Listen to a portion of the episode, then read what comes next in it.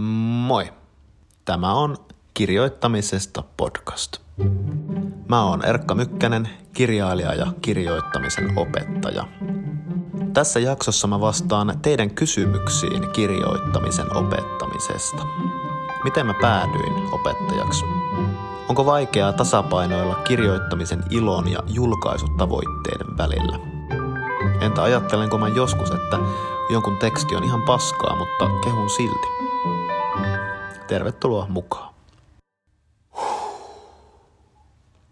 Mun on pitänyt jo pitkään tehdä jakso kirjoittamisen opettamisesta. Ja siihen on oikeastaan kolmekin syytä. Eka on ihan vaan se, että mulle on viimeisen kolmen ja puolen vuoden aikana kertynyt aika paljon ajatuksia aiheesta. Ja on kiva päästä vähän purkamaan niitä.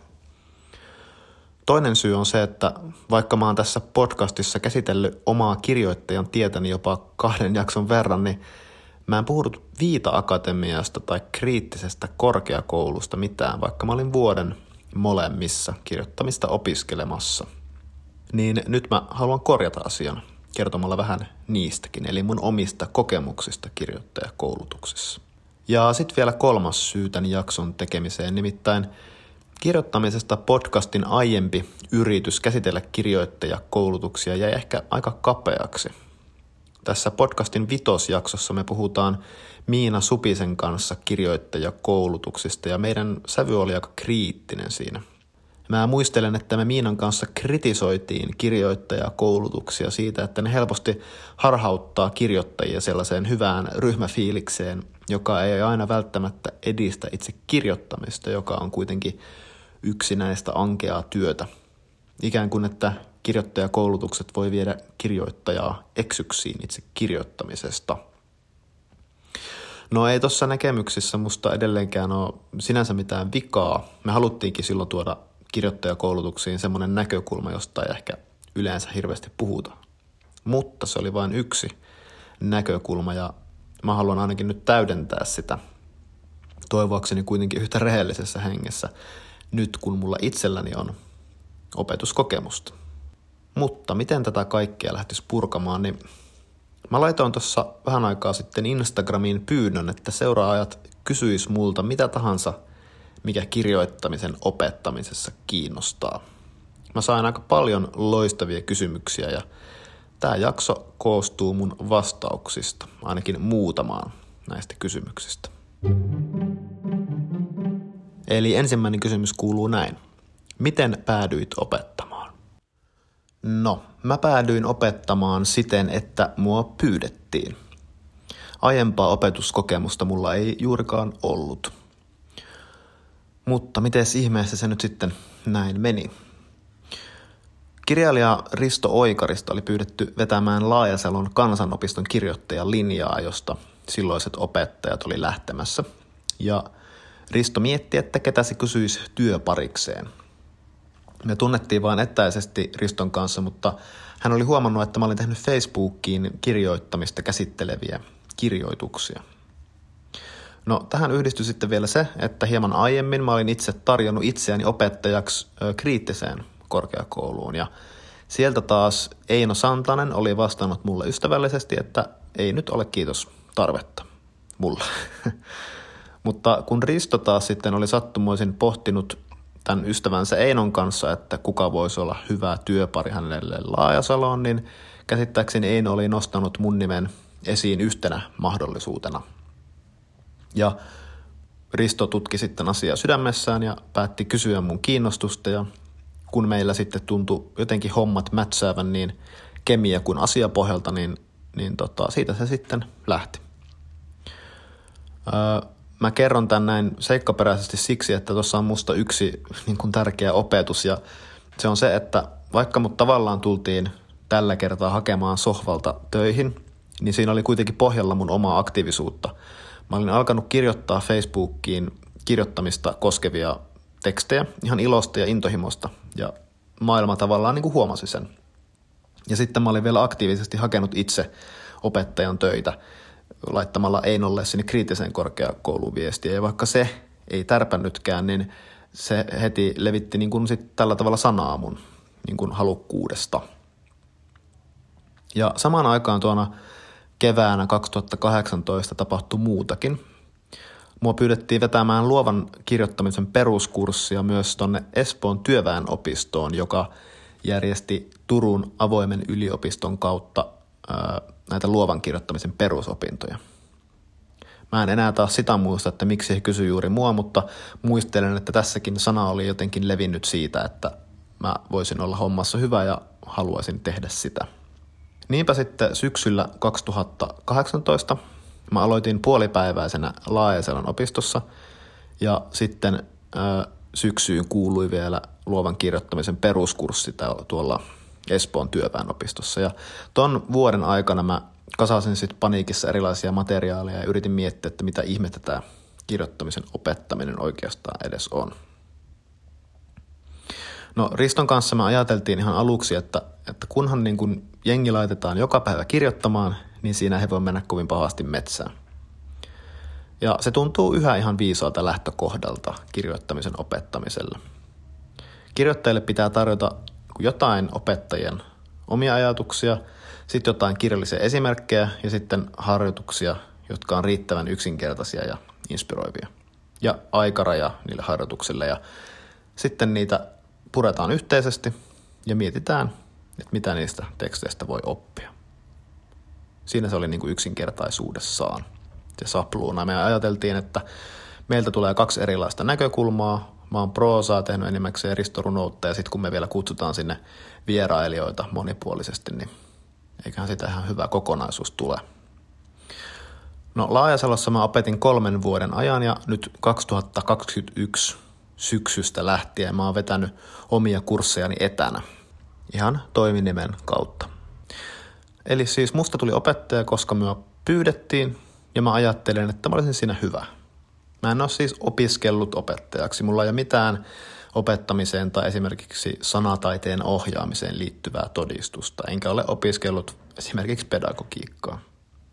Ja mä en nyt todellakaan mitenkään rehentele tällä, siis sehän on noloa, mutta haluan olla myös rehellinen, että näin on. Mä olen siis vain itse julistanut maailmalle, että mä olen kirjoittamisen opettaja. Mulla ei ole muita merittejä tai ansioita kuin ne, mitä mulla on ja mitä ihmiset kokee, että mulla on. Mä hyväksyn täysin, jos joku esimerkiksi katsoo, että mulla ei ole pätevyyttä puhua näistä asioista. Mua ei siis niin kuin tarvitse uskoa, eikä mun kursseille tarvitse tietenkään tulla. Mutta mistä se mun oma kokemus siitä mun pätevyydestä sitten tulee? Mistä mulle itselleni syntyy sellainen kokemus, että mulla on vähän niin kuin lupa opettaa muita? Niin mä ajattelen, että se tulee seuraavista asioista. Ensinnäkin mulla on kokemusta tietysti itse kirjoittamisesta – Mä oon julkaissut novellikokoelman, romaanin, runokokoelman yhdessä toisen tekijän kanssa, tietokirjan, lukuisia novelleja ja kolumneja ja henkilöhaastatteluita ja esseitä ja reportaasia lehdissä. Mä oon toimittanut novelliantologioita.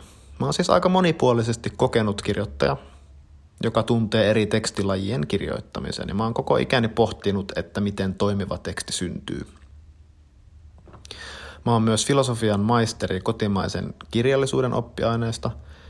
Varmasti noista yliopiston kirjallisuuden opinnoista on tarttunut tiettyä analyyttisyyttä sekä toki lukeneisuutta.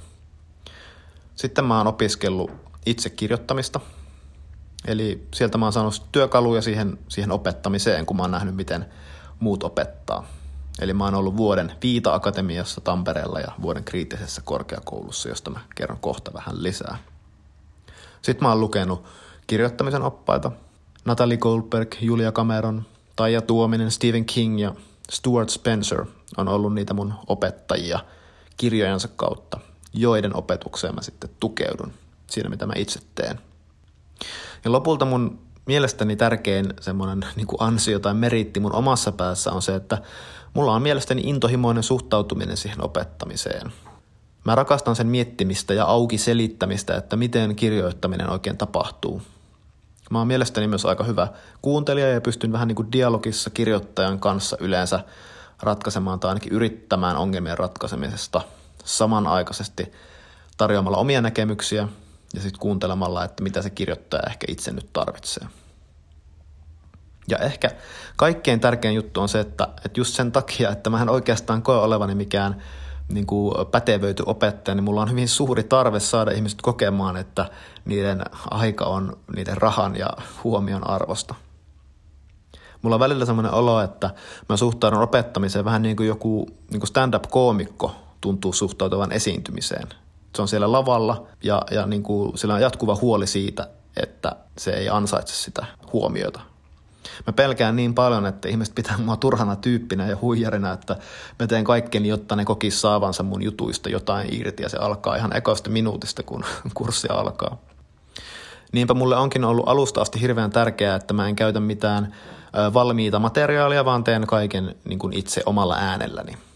Ja siis se ei tarkoita, että mä keksisin asiat jostain hatusta, vaan siis toki hyödynnän hyväksi havaittuja, niin kuin historian hyväksi havaitsemia oppeja. Mutta mä käännän ne omalle niin kuin kielelleni, omalle äänelleni. Esimerkiksi mun ekalla kurssilla puhutaan aina ensin kirjoittamisen esteestä ja siitä, miten niistä pääsee eroon. Ja tämä tulee mun ystävältä kokeneelta kirjoittamisen opettajalta Taija Tuomiselta, joka taas perustaa ne tutkija Kimmo Svinhuvudin tutkimukseen siitä, että mikä, mitkä on tyypillisimpiä kirjoittamisen esteitä. Ja mä oon taas muokannut niistä oman versioni, oman kokemukseni pohjalta ja kerron ne ihmisille omalla äänelläni, jolloin ne herää ikään kuin uudelleen eloon, ainakin toivottavasti. Tällä samalla peruskurssilla kirjoitetaan muun muassa Natali Goldbergin tämmöisellä harjoituskirjoittamisen tai treenikirjoittamisen menetelmällä, joka taas on maailmalla vuosikymmenien myötä hyväksi havaittu. Ja siitä mä oon taas omassa opetuksessani vuosien myötä vähän niin kuin soveltanut omia metodejani kokeilemalla ja havaitsemalla sitä, että mikä toimii. Eli mä ajattelen, että kunhan mä yhdistän viisaiden tyyppien oppeja ja metodeja omaan tekemiseeni sopivaksi, niin siitä syntyy jotain, joka varmaan toimii. Ja sitten aina kun ei toimi, niin mä kiinnitän siihen huomiota ja yritän kehittää hommaa eteenpäin. Eli näillä meriteillä mä opetan. Ja näillä samoilla meriteillä mä nyt sitten vastailen tässä podcastissa kysymyksiin kirjoittamisen opettamisesta. Eli jos tämä ei nyt vakuuttanut, niin, niin tota, ää, sitten ei kannata jatkaa jakson kuuntelemista. Sanoit tai kirjoitit ehkä joskus, että olit ammoin kirjoituskursseilla, mutta et tuonut siellä tekstipajoihin mitään. Tämä lausahdus palailee tasaisin väliajoin mieleeni, kun mietin sun uraa kirjailijana ja kirjoittajalinjan vetäjänä. Johtuiko tämä silloin ryhmästä, vetäjästä, sinusta, tekstien tyylistä vai mistä? Oliko häpeää, oliko pelkoa, oliko muuta elämää? Joo, mä olin 20-vuotias, kun mä menin opiskelemaan kirjoittamista Tampereen Viita-akatemiaan. Kyseessä oli ainakin silloin kolmevuotinen kirjoittamisen linja, johon otettiin 15 tyyppiä. Opettajana oli Niina Hakalahti. Tapaamisia oli viikonloppuisin yleensä kahden viikon välein ja yleensä ne koostui Niinan opetuksesta, kirjallisuus, näytteiden lukemisesta ja harjoituksista, joita sitten luettiin ääneen ja kommentoitiin. Erikseen saatiin sitten vielä tekstipalautteita pidemmistä teksteistä. Viita Akatemian tila Sampolassa oli ihana semmoinen kotoisa kahvintuoksunen mesta, jossa oltiin niin kuin, vähän niin kuin ympyrän tai ovaalin muotoisessa tilassa koko porukka ja sieltä mä sitten menin yöksi aina lauantai-iltana yöksi mun ystäväpariskunnan luokse Pispalaan, jossa niillä oli puulämmitteiden puutalo. Se oli jotenkin tosi onnellista aikaa. Ja mä siis rakastin Viita-akatemiassa olemista. Musta oli ihan uskomatonta, että mä olin päässyt porukkaan, jossa ihmiset painiskeli ihan samojen ongelmien ja ilojen kanssa niin kuin mäkin. Kirjoittajalle se oma viiteryhmä on aina tietysti tosi tärkeä. Etenkin siksi, että kirjoittaminen on yksi näistä hommaa. Ja Niina Hakalahti oli tosi vallottava, fiksu ja hauska ja niin kuin lämmin ihminen – Musta oli myös siistiä olla koko sen porukan nuorin, niin kuin mä olin nuorena silloin yleensä aina tottunut olemaan. Ja, ja siistiä oli sekin, että mä olin eka kertaa elämässäni nyt sitten päässyt tämmöiseen kirjoittavien ihmisten yhteisöön. Musta tuntuu, että, viimein mä olin semmoisten ihmisten kanssa, jotka teki sitä samaa kuin mäkin. Mä muistan, miltä tuntui tulla sieltä ekasta tapaamisesta junalla takaisin Helsinkiin. Mä olin vaan niin kuin ihan puhtaan onnellinen – No, miksi mä sitten olin siellä Viita-akatemiassa vain vuoden, jos se kerran oli niin mahtavaa, niin jälkikäteen mä oon päätynyt tähän. Mä olin samanaikaisesti kirjoittajana niin kuin liian pitkällä ja toisaalta ihan liian kypsymätön, paitsi kirjoittajana, niin myös ihmisenä. Se kirjoittajana liian pitkällä oleminen, tarkoitan sillä sitä, että mä olin kyllä oikeasti ihan rehellisesti sanottuna, olin lahjakas ja taitava kirjoittaja jo, jo niin kuin nuorena. Mä kirjoitin jo silloin joitain novelleja, jotka olisi voinut periaatteessa julkaista ja joku oli julkaistukin jossain lehdessä. Ja mä olin niin kuin tosi kunnianhimoinen ja kriittinen tyyppi, paitsi itseäni, niin myös muita kohtaan. Ja tämä sitten taas johti siihen, että musta alkoi pikkuhiljaa tuntua, että siellä Viita-akatemiassa ei oltu riittävän jotenkin vaativia ja ankaria. Että opettaja ei ollut sitä, eikä muut ryhmäläiset olleet sitä. Joskus muiden tekstejä käsiteltäessä mä jotenkin ihmettelin, kun ihmiset ihan vaan niin kehuivat tekstiä ja sanoivat jopa valmiiksi semmoista tekstiä, joka ei musta ollut lähelläkään valmista. Mulla tuli semmoinen olo, että onko mä ihan hullu. Ja mä en siis muistaakseni koskaan sanonut tämmöisiä asioita ääneen ja annoin itsekin niin kuin ihan myönteistä palautetta, ainakin mä muistelen näin. Eli en käsittääkseni loukannut ketään kovin pahasti, mutta tämä oli semmoinen sisäinen hankaus, että hemmetti, että meistähän pitäisi kaikista tulla suuria kirjailijoita, että tämä taso ei ole riittävän kova. Että eikö täällä pitäisi pyrkiä semmoiseen niin, niin kovaan tekstiin, semmoiseen mitä kirjoissakin on. Ja sitten sanoa tosi suoraan, jos joku ei niin kuin hahmota, että se teksti ei ole vielä sillä niin kuin jotenkin ammattilaistasolla. Ja sama tunne vaivas mua, kun mä palautin omia tekstejäni ja sain niistä palautetta. Mä kerran palautin yhden Skifi-novellin, joka oli saanut kunniamaininnan Porttilehden kilpailussa ja toisella kerralla mä palautin semmoisen novellin, joka sijoittui 50-luvulle ja kertoi pienestä tytöstä, joka oli vaarassa joutua semmoisen vaarallisen uskonlahkon piiriin. Ja molemmista näistä novelleista mä sain lähinnä kehuja. Ja vaikka se tuntui musta hyvältä, niin samaan aikaan musta tuntui, että hitto, että mä, niin kuin, miten mä pääsisin nyt eteenpäin. Mä tarvitsisin paljon niin kuin ankarampaa palautetta, koska eihän tämä kehitä mua. Ja nyt just tullaan siihen mun niin kuin kypsymättömyyteen. Niin ensinnäkin, niin vaikka mä olin aidosti lahjakas kirjoittaja ja ikäisekseni jo aika pitkällä, niin sitten kuitenkin mä olin myös samaan aikaan todella epävarma ja janosin tunnustusta. Ja just sen takia mä palautin sinne Viita-akatemian porukalle vain novelleja, jotka oli jo aika valmiita ja mietittyjä, josta mä en tavallaan tarvinnut palautetta. Siis mikä järki palauttaa joku niin kuin kilpailussa menestynyt jo julkaistu novelli. Et eihän, mitä siitä nyt voi sanoa. Eli samaan aikaan kun mä harmittelen, että mä saan riittävän haastavaa ja kehittävää palautetta, niin mä myös ihan tarkoituksella toin näytille vain parhaita tekstejä, niin jotta mua kehuttaisi ja sanottaisiin, että sä oot tosi hyvä. Eli mun kypsymättömyys oli sitä, että mä en ollut valmis kehittymään. Mä en uskaltanut mennä epämukavuusalueelle, niin kokeilla semmoisia tekstityyppejä, jotka ei ollut mulle tuttuja. Mä niin kuin mukaan halusin kritiikkiä, mutta en sitten kuitenkaan uskaltanut altistaa itseäni sille, tuomalla keskeneräisiä tekstejä näytille, vaan halusin niitä kehuja. Mä pelkäsin, että jos on palautan jotain, joka on niin kuin huonoa tai keskeneräistä, niin sitten muut määrittelee mut sen kautta ja mä en kestänyt sitä ajatusta, koska mä olin niin nuori ja tekeillä vasta ihmisenä. Vaikka just niinhän ihmisen pitäisi toimia, eli siis mennä epämukavuusalueella saada palautetta silläkin riskillä, että tulee nähdyksi huonona, koska se lopullinen palkinto on se, että siinä matkalla sitten oppii, jotta joskus myöhemmin voi olla hyvä. Mä oon myös aika varma, että jos mä jotain kritiikkiä silloin sain, niin varmaan kiitin siitä kauniisti, mutta oikeasti en yhtään sisäistänyt sitä ja loukkaannuin. Eli multa meni varmasti myös paljon ohi hienovaraisesti ilmaistua kritiikkiä just sen mun kypsymättömyyden takia. Ja nyt sitten pieni hyppäys muhun kirjoittamisen opettajana. Kun mä mietin, että, että ketkä opiskelijat muhun on tehnyt Laajasalon vuosina suurimman vaikutuksen, niin kyllä se on ollut ne, jotka on ikään kuin nimenomaan uskaltanut heittäytyä tuntemattomaan. Ne, jotka, vaikka ne olisi kuinka lahjakkaita, niin ne, jotka on valmiita tekemään erilaisia kokeiluita ja näyttämään muille keskeneräisiä ja huonoja tekstejä. Ne, jotka ei ole ollut niinkään validaation perässä – vaan ihan aidosti kirjoittajana kehittymisen perässä. Ihan sama, mitä muut ajattelee.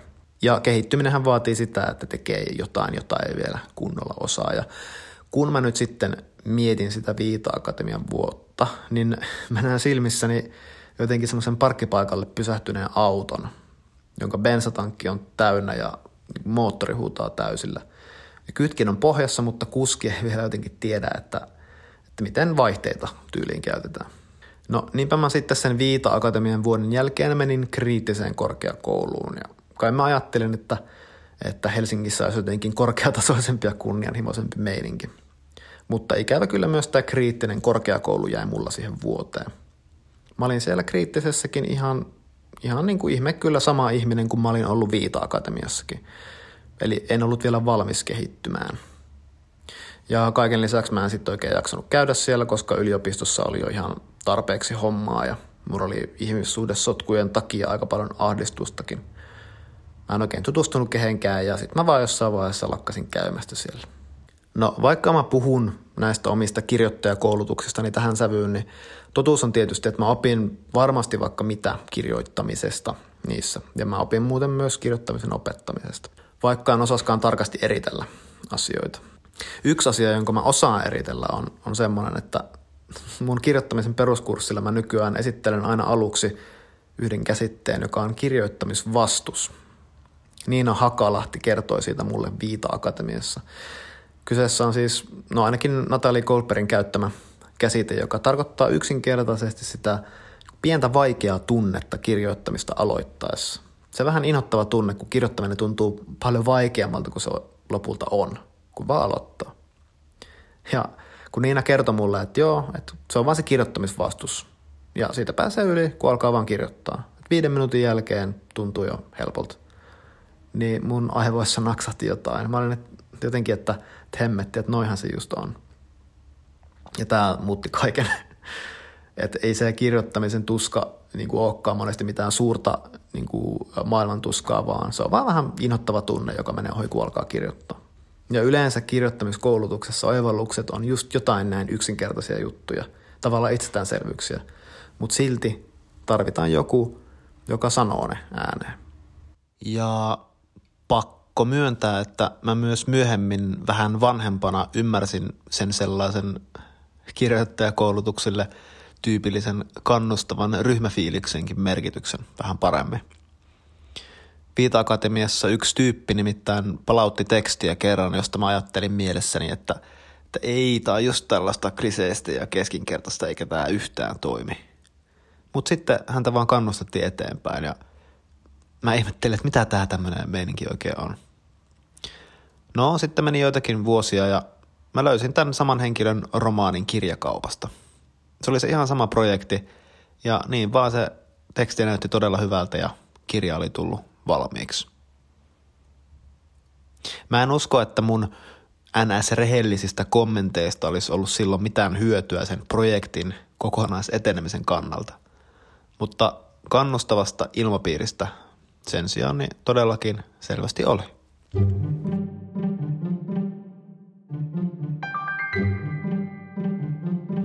Pystytkö opettamaan kirjoittamista kirjoittamisen vuoksi? Siis ilman, että on mielessä jokin kirjoittamisen lopputulos, esim. julkaistu kirja tai muu välietappi. Lukiostahan moni muistaa sen, että oli upeita hetkiä, kunnes opettaja muistutti, että kaikkihan tähtää YO-kirjoituksiin. Voiko julkaisemisen ajatuksen jättää opetuksessa kokonaan taustalle? Antavatko oppilaat sun jättää sen taustalle? Ah, mä rakastan tätä kysymystä jostain syystä. Siis mä todellakin pystyn opettamaan kirjoittamista kirjoittamisen vuoksi. Se on oikeastaan kaikkien mun kurssien lähtökohta. Se on musta tosi vapauttava, lohdullinen ja totuudellinen lähtökohta. Etenkin ekalla peruskurssilla mä tätä aina korostan. Ja se on myös syy, miksi siellä usein on sekä kirjailijoita että ihan aloittelevia tyyppejä mun kursseilla. Kaikki ihan aidosti samalla viivalla, koska siellä ei mietitä, että kuka jotenkin osaa ja kuka ei koska sillä ei aidosti ole merkitystä. Musta tuntuu, että mun niin kun opettajuuden ja ehkä kirjoittajuudenkin voi jakaa kahteen tosi erilaiseen osa-alueeseen. Ehkä tämä pätee kaikkiin ihmisiin, mutta siis muussa on semmoinen luova ja lempeä puoli, joka korostaa kirjoittamista itseilmaisuna, eli siis luova minä. Se puoli ajattelee, että, että niin kuin ja kokee täysin vilpittömästi, että kirjoittamisessa on kyse itseilmaisusta, ajattelun niin jäsentämisestä – olemassa olevaksi näkyväksi. Osaksi itseä varten ja osaksi sitä varten, että muut voisivat ehkä tunnistaa niitä kokemuksia ja kokea näen sellaista yhteyttä, mitä voi olla muuten vaikea luoda ihmisten välillä. Kirjoittaminen on ajattelua, kirjoittamalla voi ottaa yhteyden itseensä. Ja tämä on niin kuin asia, jota kukaan ei voi viedä keneltäkään pois, esimerkiksi kritisoimalla. Tähän perusasiaan jokainen voi aina palata. Siihen, että kirjoittaa aidosti itsensä takia. No mutta sitten on se toinen puoli, se kriittinen minä, kriittinen puoli. Se ei ole negatiivinen puoli, se on tärkeä puoli. Se on se puoli, joka miettii, että onko teksti esimerkiksi riittävän selkeä, onko se riittävän tarkkaa tai onko kieli ylipäätään tarkoituksenmukaista. Onko siinä joku vahva oma näkemys. Ja ehkä, että onko se semmoista, jotta esimerkiksi joku kustantamo Suomessa voisi haluta kustantaa, eli siis tehdä sillä liiketoimintaa, koska se kokee, että se varmasti kiinnostaisi niin monia ihmisiä, että he haluaisivat maksaa sen kokonaisuuden lukemisesta. No tässä taas sitten ei välttämättä luovalla ja lempeällä puolella hirveästi sanottavaa, koska silloin mietitään ihan vain, että oletko osannut ilmaista asiasi niin, että muutkin ymmärtävät ja jopa innostuvat siitä, mitä tarkoitat tai mitä olet sanoillasi loihtinut lukijan mieleen. Ja tämmöisen tekstin kirjoittaminen taas on sitten ihan eri juttu kuin se, että kirjoittaisi itseä varten päiväkirjaan, että kylläpä tuo minun isäni nyt vituttaa minua. Se semmoinen teksti voi olla aika geneeristä tekstiä, semmoista, josta kukaan ei tajua oikein mitään, tai vaikka tajuaisikin, niin se ei ehkä herätä tunteita, koska se tuntuu niin yleisen tason semmoiselta tunnekuohuselitykseltä. Mutta huomio siis se, että kirjoittaa päiväkirjaan, että kylläpä tuo isä nyt vituttaa minua, niin sehän voi hyvinkin olla siemen sille, että päätyy vaikkapa lopulta kirjoittamaan kaupallisen kustantamon julkaisemaan esseekirjaan siitä, mitä teoksen esseeminä ajattelee isästään, kun sitä ajattelua kehittää vähän pidemmälle. Tai se voi olla siemen jollekin avaruusooperalle siitä, mitä joku avaruusprinsessa ajattelee avaruusisästään. Mistä mä sitten opettajana tiedän, että milloin se toisen kirjoittaminen jotenkin tapahtuu itsen takia, milloin pitää ruokkia sitä luovaa minä ja milloin sitten puhua niin kuin sitä kautta, että tähtäimessä olisi vaikka julkaistava teos. Niin tähän ei ole mitään yhtä vastausta. Yleensä mä lähden siitä, mitä ihminen itse kertoo tavoittelevansa. Mä yritän periaatteessa olla tekemättä mitään oletuksia. Ja mennään siltä pohjalta, mitä ihminen itse sanoo haluavansa tehdä. Juuri kunkin tekstin kohdalla ja sitten laajemmassa perspektiivissä. Jos ihminen sanoo hyvin selkeästi, että hän haluaa vaikkapa puolen vuoden päästä lähettää käsikirjoituksen kustantamoon, ja sitten hän lähettää mulle vaikka kaksi ekaa lukua käsikirjoituksesta ja synopsiksen, niin, niin sittenhän mun voi olla aika helppokin sanoa, kuinka todennäköistä mun mielestä on, että hän tässä onnistuu. Jos teksti ei ole musta tasoltaan sellaista, että siitä kustantamat voisi kiinnostua, niin mun on se helppo ehkä sanoakin. Voin sanoa esimerkiksi, että se voi olla mahdollista, mutta teksti ei ole musta vielä sillä tasolla. Ja sitten mä voin sanoa, että mitä seuraavia steppejä kirjoittaja voisi mun mielestä ottaa, jotta teksti menisi eteenpäin. Tässä voi käydä niin, että kirjoittajan käsikirjoitus ei koskaan tule julkaistuksi minkään kustantamon toimesta, tai siinä voi käydä niin, että viiden vuoden päästä sen kolmas käsikirjoitus on sellainen, että joku kustantamo haluaa todellakin sen julkaista. Ehkä yksi isoimpia haasteita kirjoittajalla tuntuu olevan se, että ne ei välttämättä ainakaan mun silmään ole ihan linjassa sen kanssa, että mitä ne tällä hetkellä tekee ja osaa, ja mitä ja millä aikataululla ne haluaisi tehdä ja osata. Eli ehkä esimerkiksi just julkaista kirjan. Laajasalossa minussa on herättänyt suurta innostusta esimerkiksi sellainen kirjoittaja, joka on sanonut, että häntä ei nyt niin kuin julkaiseminen jotenkin kiinnosta, se ei tunnu ajankohtaiselta, vaan hän on tullut tänne vain kokeilemaan kaikkea ja yksinkertaisesti oppimaan kirjoittamista. Niin mulla herää tästä semmoinen tunne, että tämmöinen tyyppi on kirjoittajana nimenomaan hyvin pitkällä. Sitten taas jollakin voi olla kunnianhimoinen tavoite julkaisusta, mutta teksti ei yksinkertaisesti ole sillä tasolla, vaikka hän olisi jo monella tapaa taitava kirjoittaja, jolla on paljon välineitä hallussa. Mutta en mä silloinkaan ajattele, että mä olen opettajana jotenkin pulassa, jos mä olen havaitsevani tämmöistä, niin kuin, että ihminen ei ole ihan linjassa sen kanssa, mitä tavoittelee mitä osaa. Mä ajattelen, että kaikilla on oma tie. Ja jonkun tiehen voi kuulua se, että se on nyt tommosessa vaiheessa. Ja mun tehtävä on yksinkertaisesti opettaa kirjoittamista konkreettisesti niin hyvin kuin osaan ja antaa palautetta aina siitä kohdasta, jossa kirjoittaja on – Mun ei ole pakko olla koko ajan jotenkin aktiivisen, raadollisen rehellinen, jos kirjoittaja multa sitä itse vaatimalla vaadi. Ja joskus iloa on herättänyt sekin, kun kirjoittaja on vuoden opintojen loppuvaiheessa ymmärtänyt, että Oikeastaan hän voisi ehkä nyt tässä vaiheessa jättää sen vuosien suurprojektin telakalle ja harjoitella kertomista tässä välissä vaikka novelleja kirjoittamalla. Se oli musta jotenkin tosi kypsästi ajateltu. Tuli olo, että tämän tyypin itsetuntemus on vuoden aikana kehittynyt. Ja jos jotain vaaditaan julkaisevalta kirjoittajalta, niin totta kai just sitä, että näkee tarkasti sen, missä kirjoittajana juuri nyt on.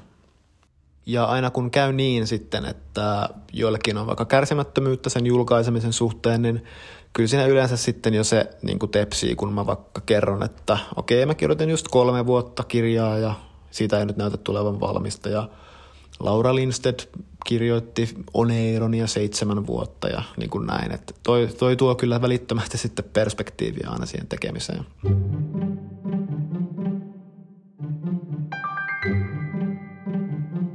Ja seuraavaksi pieni mainos. Kuten jo ehkä mun podcastin kuuntelijana tiedätkin, niin saat Storytelin ilmaiseksi kuukaudeksi osoitteesta storytel.com kautta kirjoittamisesta, jos oot uusi käyttäjä. Mä haluaisin kertoa nyt mun ihan uudesta kokemuksesta Storytelin parissa. Mä oon nimittäin ihan hiljattain löytänyt vuorotellen paperilta lukemisen ja vuorotellen äänikirjan kuuntelemisen ilon – Tarkoitan siis sitä, että välillä lukee kirjaa paperilta ja välillä kuuntelee sitä samaa kirjaa ääniversiona. Aiemmin mä ajattelin, että tämä ei vaan ole mahdollista. Mä kokeilin kerran ja musta tuntui niin kuin sen kuuntelun kohdalta se kirja olisi jotenkin ollut joko huonon lukijan takia huono tai sitten kuunnellessa mun ajatus aina harhaili ja tuntui, että kirja oli täynnä jotain mustia aukkoja niistä kohdista, kun mä en ollut silmilläni lukenut sitä paperilta. Mutta viime viikkoina mä oon lukenut kaksi kirjaa, jotka on toiminut täydellisesti niin lukien kuin kuunnellenkin. Eka on Laura Freemanin Tauko ja toinen Leena Majander Reenpään muistelmateos Kirjatyttö. Mä tykkäsin ihan sairaasti molemmista näistä kirjoista ja molemmat toimit Ismalla yhtä hyvin luettuna kuin kuunneltuinakin. Mä luulen, että se johtuu siitä, että, että jos kirjan kerronta on tosi selkeää ja johdonmukaista ja ehkä kronologistakin, ja sitten toki, jos vielä teksti yksinkertaisesti niin kuin vie mukanaan, niin sitten toimii yhtä hyvin kuunneltunakin. Mä tein sillä tavalla, että aamuisin ja iltaisin mä luin kirjaa paperilta, mutta sitten aina mun tunnin päiväkävelyllä mä jatkoin sitä aina kuunnellen. Ja toimii ihan täydellisesti.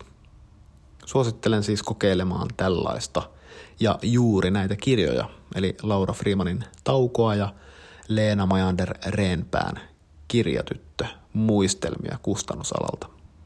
Jos Storytel kiinnostaa, kuukauden ilmainen kokeilujakso, niin osoitehan oli storytel.com kautta kirjoittamisesta.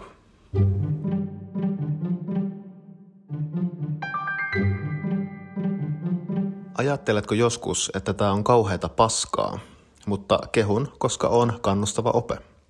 No lyhyt vastaus on, että kyllä. ja pitkä vastaus onkin sitten aika pitkä ja, ja toivon, että jos kuuntelet tuon lyhyen vastauksen, niin kuuntelet myös tämän pitkän vastauksen ihan kokonaan. Koska asia on tietysti tosi monimutkainen ja mä lähestyn sitä nyt aika niin kuin pitkän matkan kautta. Ensinnäkin niin mä ajattelen välillä ihan julkaistuista kirjoistakin, että ne on kauheata paskaa. Siis välillä tuntuu, että jopa useimmista vaikka ne olisi voittanut palkintoja ja kriitikot olisi kehunut ja kaverit olisi kehunut ja me tietäisin, että ne on kyllä hyviä. Niin silti valtaosa kirjallisuudesta tuntuu musta ihan niin kuin paskalta. Ihan, että luen ekaa sivua ja on silleen, että ei tämmöistä paskaa jaksa kukaan lukea.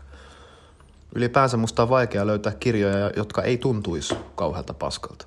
Ja se ei tietenkään tarkoita, että valtaosa kirjallisuudesta olisi paskaa vaan ihan vaan sitä, että musta saattaa välillä tuntua siltä. Ja se taas johtuu siitä, että mä etsin kirjallisuudesta jatkuvasti sellaista yhteyden ja tunnistamisen kokemusta, että niin kuin nyt, että nyt lähtee.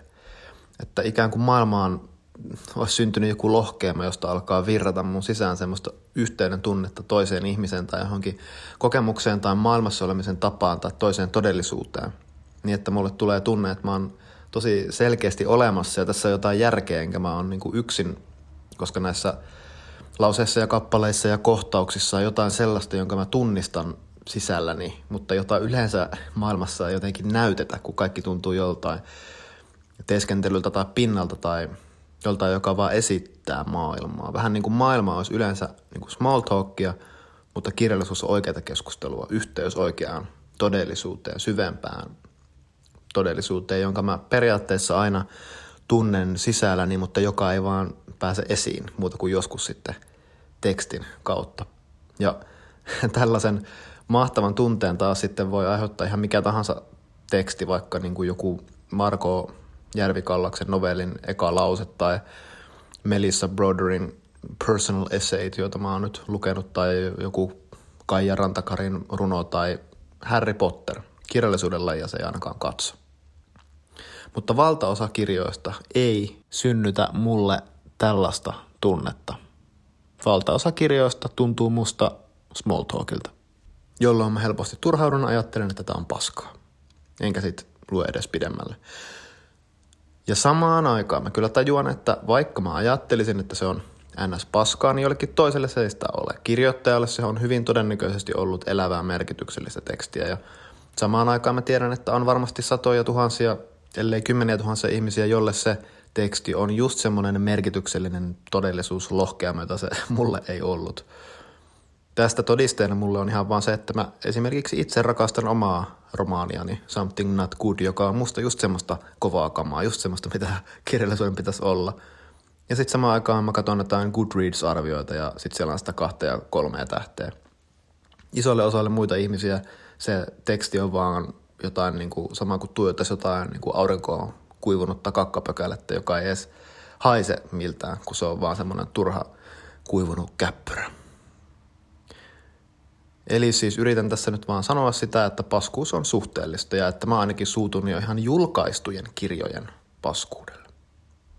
Niin mitä sitten, kun mä luen jonkin opiskelijan tekstiä ja ajattelen siitä sitten aluksi, että, että tää on paskaa? Ensinnäkin niin mä en koskaan ajattele mistään genrestä tai tyylilajista opiskelijoiden kohdalla, että se olisi jotenkin paskaa – Mä oon ihan yhtä innoissani dekkarista ja kolmen sukupolven naisten kohtaloita käsittelevästä historiallisesta tarinasta kuin vaikka nuoren miehen kehityskertomuksesta tai jostain Eino Leino henkisestä riimirunojen sarjasta.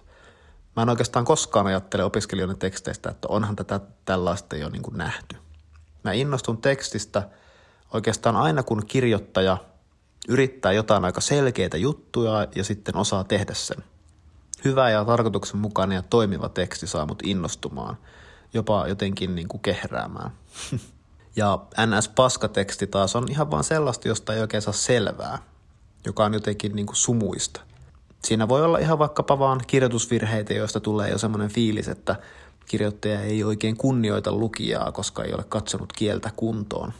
Mutta paljon ongelmallisempaa on se, että tekstistä ei käy ilmi ihan niin kuin perusasiat, jotka olisi tekstissä perässä pysymisen kannalta olennaisia, niin kuin että mitä, missä, milloin, ketkä ja miksi.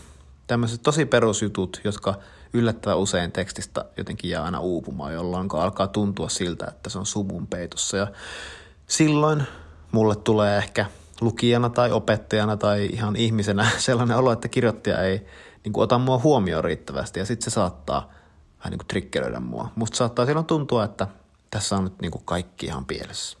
No, miten mä sitten toimin? Eikö voisi ajatella, että kirjoittajan olisi hyvä saada rehellisesti kuulla, että musta kuulen nyt tuntuu, että tämä on sekaavaa paskaa ja sitten vaan pitkä luettelo huomioita siitä, mikä kaikki ei toimi. Tähän olisi kirjoittajalle niin kuin tärkeää tietoa, jotta hän voi sitten alkaa kehittää tekstiä eteenpäin. No näinhän se nyt kuitenkaan ei ehkä mene. Jos sanoo pelkät kehitysehdotukset ja vieläpä kaikki, jotka tulee mieleen, niin palautteen vastaanottaja voi mennä tukkoon. On tosi masentavaa saada omasta tekstistä sellainen palaute, ettei siinä oikein mikään toimi. Sellainen olo ei ole tarkoituksenmukainen kehittymisen kannalta ja kaiken lisäksi niin totuus siitä tekstistähän ei ole, että siinä olisi kaikki pielessä. Se on vaan se mun niin tunne. Eikä mun tunne ole mikään koko totuus asioista. Se on vaan mun, mun tunne. Joku laajempi totuus on yleensä, että siinä tekstissä on paljon hyvää ja innostavaa, mutta se teksti on ikään kuin vaan vielä toistaiseksi täynnä kaikkea semmoista, joka estää sen hyvän näkymistä. Ja tällöin on yleensä hyvä ensin muistuttaa kirjoittajaa niistä asioista, jotka on kehumisen arvoisia. Kaikissa teksteissä niitä aidosti on. Voi kehua esim. tekstin ideaa, kielen aistivoimaisuutta tai sitä, että se on hyvällä tarkoituksenmukaisella tavalla yksinkertaista tai kirjoittajan mielikuvitusta tai kerronnan sujuvuutta tai jotain henkilöhahmoa, josta erityisesti pitää. Siis kaikissa teksteissä on aidosti jotain, mitä mä niin kuin kadehdin ja josta tuntuu, että mä en itse osaisi tehdä näin. Ja sitäkin voi kehua, että kirjoittaja on selvästi mennyt eteenpäin aiemmasta.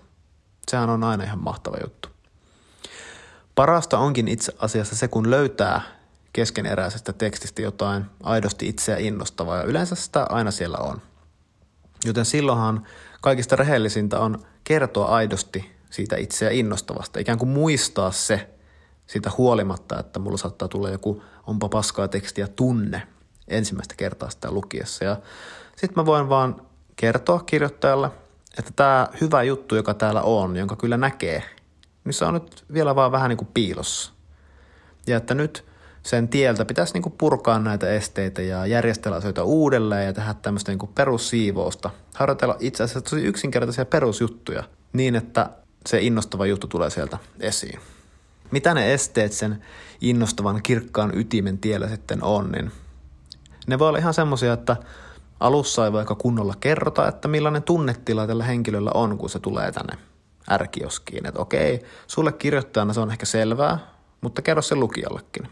Tai oho, se ei olekaan sulle selvää. No nyt sä voit miettiä sitä, mietitäänpä yhdessä, mikä se tunnetila on ja laitetaan se tohon. No miten se tunnetila siihen laitetaan? No se onkin tosi vaikeaa ja siihen ei ole mitään oikeaa vastausta, koska se taas on kiinteässä yhteydessä siihen sun kirjoittamisen ja kertomisen tapaan. Ja sitähän me tässä just harjoitellaan. Joskus voi olla vaan hyvä sanoa, että se henkilö on iloinen, tai joskus voi olla parempi enemmänkin näyttää se, vaikka niin, että se hypähtelee innokkaasti. Okei, semmoinen on ehkä vähän sarjakuvamaisen liiottelevaa. Ehkä mä en pystykään kertomaan sitä sulle, ja sun pitää ihan rauhassa viettää aikaa sen tekstin kanssa ja kokeilla ja harjoitella niin, että sä löydät oikean sävyn siihen kertomiseen. Ja yhtäkkiä sitä ollaankin päästy palautteenantosessiossa tosi olennaisten juttujen äärelle. Yksisuuntainen palautetilanne onkin muuttunut keskusteluksi, jossa pyritään yhdessä miettimään, että mitä esteitä siinä sen olennaisen ytimen edessä onkaan ja miten ne voisi poistaa. Eikä silloin viimeistään musta enää yhtään tunnu, että se teksti olisi paskaa, vaan se tunne on johtunut vain jostain ärtymyksestä. Siitä, että mä haluaisin ymmärtää, mutta mä en ymmärrä ja mua harmittaa, kun kirjoittaja ei ole vielä onnistunut mua saamaan näkemään sitä, mitä se näkee. Mutta parhaimmillaan tuommoisen yhdessä käydyn palautekeskustelun aikana ja ehkä jopa yhdessä tehdyn editoinnin aikana, niin saattaakin löytyä se ydin. Mä yhtäkkiä näenkin sitten sen, mitä kirjoittajakin näkee. No, nyt kävikin sitten niin, että mä kerkesin vastata kaiken kaikkiaan kolmeen teidän mulle lähettämään kysymykseen. Mä ajattelinkin tehdä nyt suosiolla niin, että mä teen näitä kirjoittamisen opettamista käsitteleviä jaksoja ainakin vielä toisen, ellen kolmannenkin. Mun tekisi mieli jotenkin pahoitella sitä, että mä vastasin noin pitkästi noihin kysymyksiin. Ja siitä huolimatta, että mä vastasin niin pitkästi, niin mulla on sellainen tunne tämän jakson päätteeksi, että mä en onnistunut sanomaan kirjoittamisen opettamisesta oikeastaan yhtään niitä asioita, joita mä halusin. Ja nyt mua vaan jotenkin hävettää ja kaduttaa. Mutta tämä jakso on jo yli viikon myöhässä, joten ehkä mun pitää vain nyt hyväksyä tämä keskeneräisyyteni ja vaan julkaista tämä jakso. Joku mua joskus opettanut ihminen on sanonut, että valmis on aina parempi kuin täydellinen.